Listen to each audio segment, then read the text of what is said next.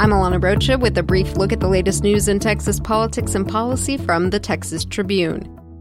While top Republicans in Congress continued to work to get President Trump's border wall fully funded, the U.S. Department of Homeland Security gave notice this week that it plans to waive environmental laws to install gates along a stretch of border fence in the Rio Grande Valley approved when George W. Bush was president. The Tribune's Kiah Collier explains that the federal government left a few dozen gaps when it built 60 miles of border fence in the region roughly a decade ago, with the intent to eventually gate them off. Now, infused with some cash from the Trump administration, the department is finally making good on its promise.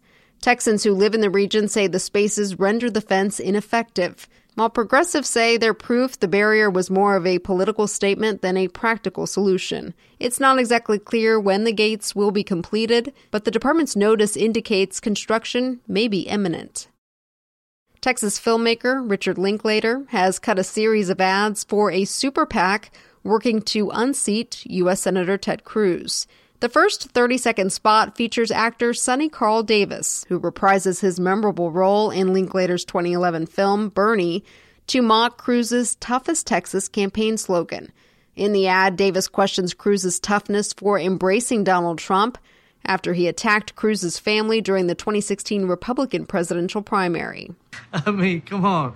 If somebody called my wife a dog and said my daddy was in on the Kennedy assassination, I wouldn't be kissing their ass. You stick a finger in their chest and give them a few choice words. Cruz has said he ultimately chose to align with President Trump and work with him for the good of Texas.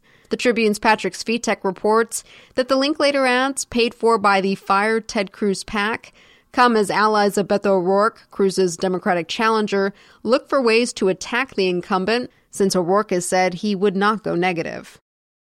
Mark your calendars. The Texas Tribune will be in College Station November 12th and 13th to host its first ever rural symposium. Lawmakers, advocates, local officials will gather at Texas A&M University to talk about the future of rural education, healthcare, natural resource preservation, and infrastructure investment.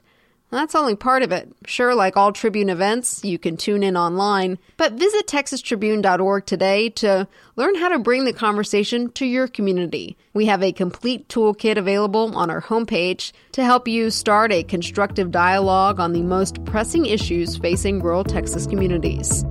I'm Alana Rocha with the Texas Tribune. You've been briefed. The brief is sponsored by the Charles Koch Institute. The Charles Koch Institute focuses on areas that have the greatest impact on criminal justice reform.